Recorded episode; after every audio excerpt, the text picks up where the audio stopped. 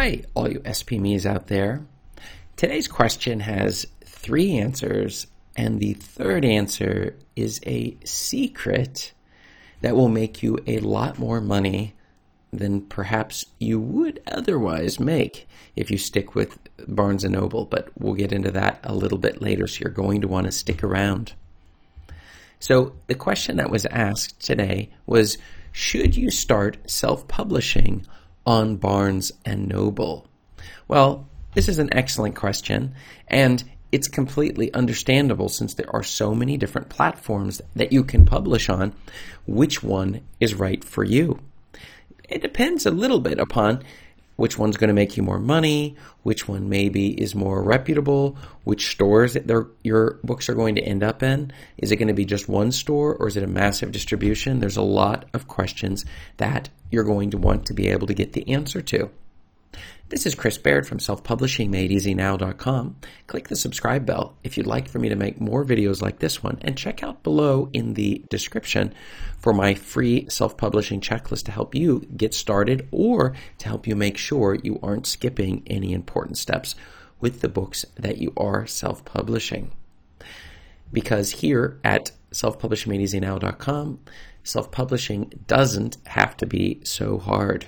And that's where it's all about. So, should you start self-publishing on Barnes & Noble? Well, let's get into my story. When I first started publishing, I began with Amazon.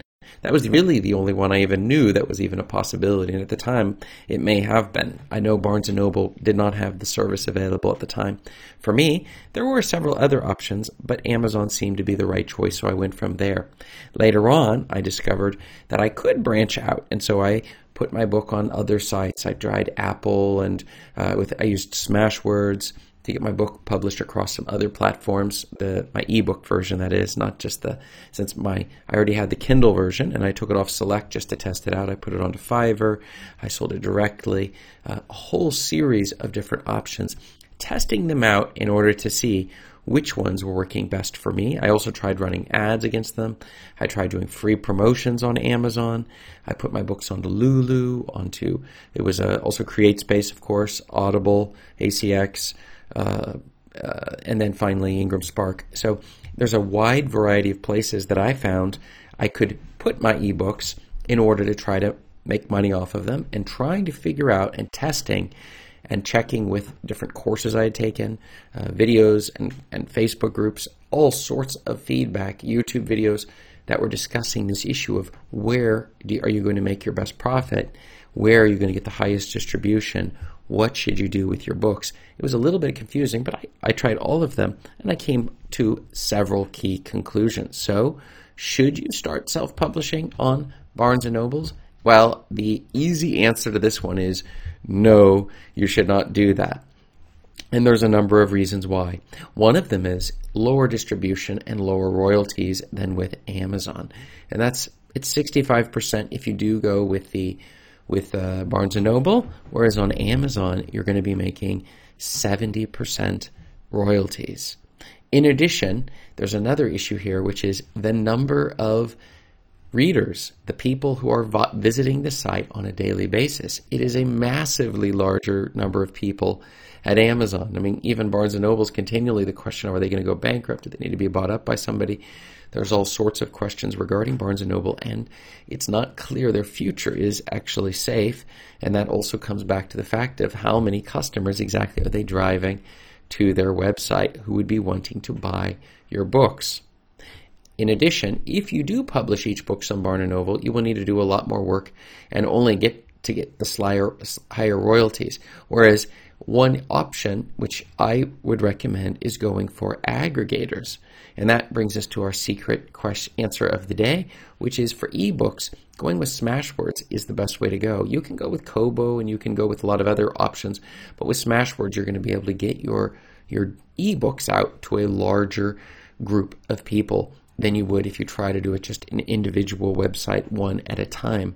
And so that was what I found to get the maximum distribution, the highest royalties, also getting them paid off on a regular basis. Whereas I think Barnes and Noble was 60 days and Amazon was every 30 days. So you're going to be able to see the money flowing in a lot faster for the ebook versions. Now, for the uh, for your paper print versions, then this is also an interesting one because you can still get it into a lot of these stores, but instead of going with each individual store, you want to use an aggregator. So when you make changes, it will roll them out to all of the stores. And that was for the ebooks. The aggregator I would suggest, of course, was Smashwords, not Draft2Digital or these other ones. Smashwords is the best. Um, if you are just again on the ebooks, if you really want to maximize profit, at least at the at the current moment, it's running ads on Amazon for your Kindle books and making sure that you're on Amazon Select, KDP Select, so that you can't sell your books on other platforms, your Kindle books or your ebook, but at least you have the ability to run those ads, and the ads bring in an insane amount of profit. So you're definitely going to want to do that. Check that out. And if you find that you aren't make, able to figure out this ad issue on Amazon or are not making profits, some people have complained that the profits have gone down, and they're correct. But there are still tricks and things that will get those ads to convert for you. Um, then I definitely would do Smashwords. Now on the paperback format, the correct solution there is going to be first we start with Amazon print. It doesn't cost you anything to put it out there. They'll review it for free. They'll help go back and forth until you figure out the pattern of how exactly to get those print books out. And they will use their own ISBN number, so you don't have to pay $150 for that ISBN. However, their, their distribution, which is large, it isn't as large as it can be if you go with Ingram Spark. But there you're going to pay for your print books to you're going to pay for them $50 for them to review it, unless you have a promo code, which they regularly have. And you have to have an ISBN number, which, if you're in Canada or Norway, like I am, you're able to get those ISBNs for free, depending. There's some constraints on there. But if you're in the US, again, you're back to $150 for your first ISBN, and the price goes down. If you buy 10, maybe $1,000 or something, and then it gets cheaper as you go. If you want to buy 10,000 ISBNs, but I don't know how many books you have. I have 170, and that can be a little bit pricey if you go this particular route. And so I, I, get my ISBNs for free, so I don't have to do it. But there's less competition on Ingram Spark because of this exact reason. And the other thing to remember with Ingram Spark is that you have even extended distribution and money's coming in that uh, I find my sales on Ingram Spark to be equal or maybe greater than I'm even getting on Amazon. I'm not limited to print editions on Amazon. Uh, I am not even running ads and I'm still getting sales that are equal or greater than I'm getting on Amazon. So it's definitely something you're not going to want to pass up. And then finally, for your hardback books, Lulu is usually the correct choice. It's the cheapest. You also you don't need to have an ISBN, but you do need to have a a proof copy that will be sent to you. So that's going to hit you at $20, $25 to get that copy so that you approve that. And now you have a print version. And all of these, by the way, end up back on Amazon anyways. But if Amazon ever freezes your account or questions anything you're doing, which I have seen happen, you still will continue to have money flowing through these other uh, revenue sources. So you're not limited to just Amazon. And this is something you're not going to want to forget about because that will come right at your bottom line. You never want to have all of your eggs in one basket, and having everything on Amazon would be not very strategic. But at the same time, you may not want to go and publish your book individually on all of the thousands of sites that actually have books. So you're going to want to aggregate it. But Barnes and Noble, from everything I've read and everything I see, is not the correct choice for self-publishing.